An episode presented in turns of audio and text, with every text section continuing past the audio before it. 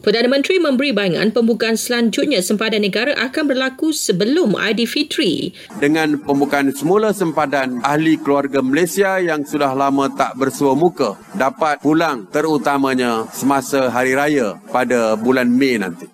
Terdahulu, Menteri Kesihatan Kari Jamaluddin memaklumkan Kabinet sudah memutuskan tarikhnya. Ia dijangka diumumkan oleh Datuk Sismal Sabri Yaakob minggu depan.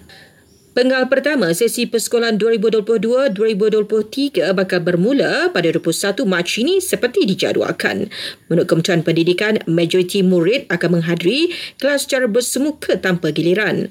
Murid juga tidak akan dikenakan tindakan disiplin jika ibu bapa memutuskan untuk tidak menghantar anak ke kelas fizikal. Namun ibu bapa perlu memaklumkan kepada pihak sekolah untuk tujuan rekod.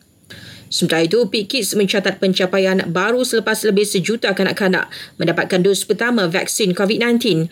Ia juga bersamaan dengan 18% daripada populasi kanak-kanak berusia 5 hingga 11 tahun di negara ini.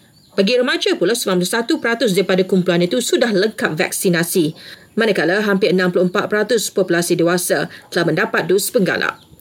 Kisaran COVID-19 di Malaysia merekodkan angka tertinggi baru semalam ini selepas 33,406 kes dicatatkan, naik hampir 200 berbanding kemarin. Sementara itu, lebih 27,000 pesakit sembuh, manakala 67 pesakit meninggal dunia.